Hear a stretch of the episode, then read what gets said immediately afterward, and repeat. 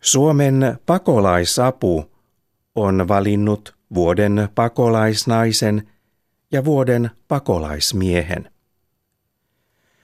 Vuoden pakolaisnainen on Bahar Mosaffari. Mosaffari on kotoisin Iranista. Hän tuli Suomeen vuonna 2006. Bahar Mosaffari asuu Espoossa.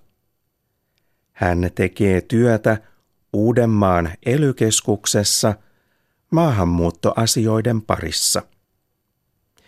Hän tekee myös vapaaehtoistyötä naisten ja lasten hyväksi. Bahar Mosaffari haluaa, että maahanmuuttajanaiset ovat itsenäisiä ja pääsevät töihin. Vuoden pakolaismies on Ramin Akhi. Hän on kotoisin Afganistanista. Hän tuli Suomeen vuonna 2005. Ramin Akhi asuu Oulussa. Akhi on hammaslääkäri ja hän opiskelee lisää hammaslääketiedettä. Hän on mukana myös opiskelijapolitiikassa.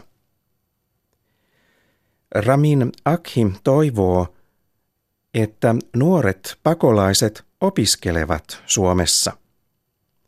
Hän sanoo, että myös maahanmuuttaja nuoren kannattaa opiskella korkeakoulussa.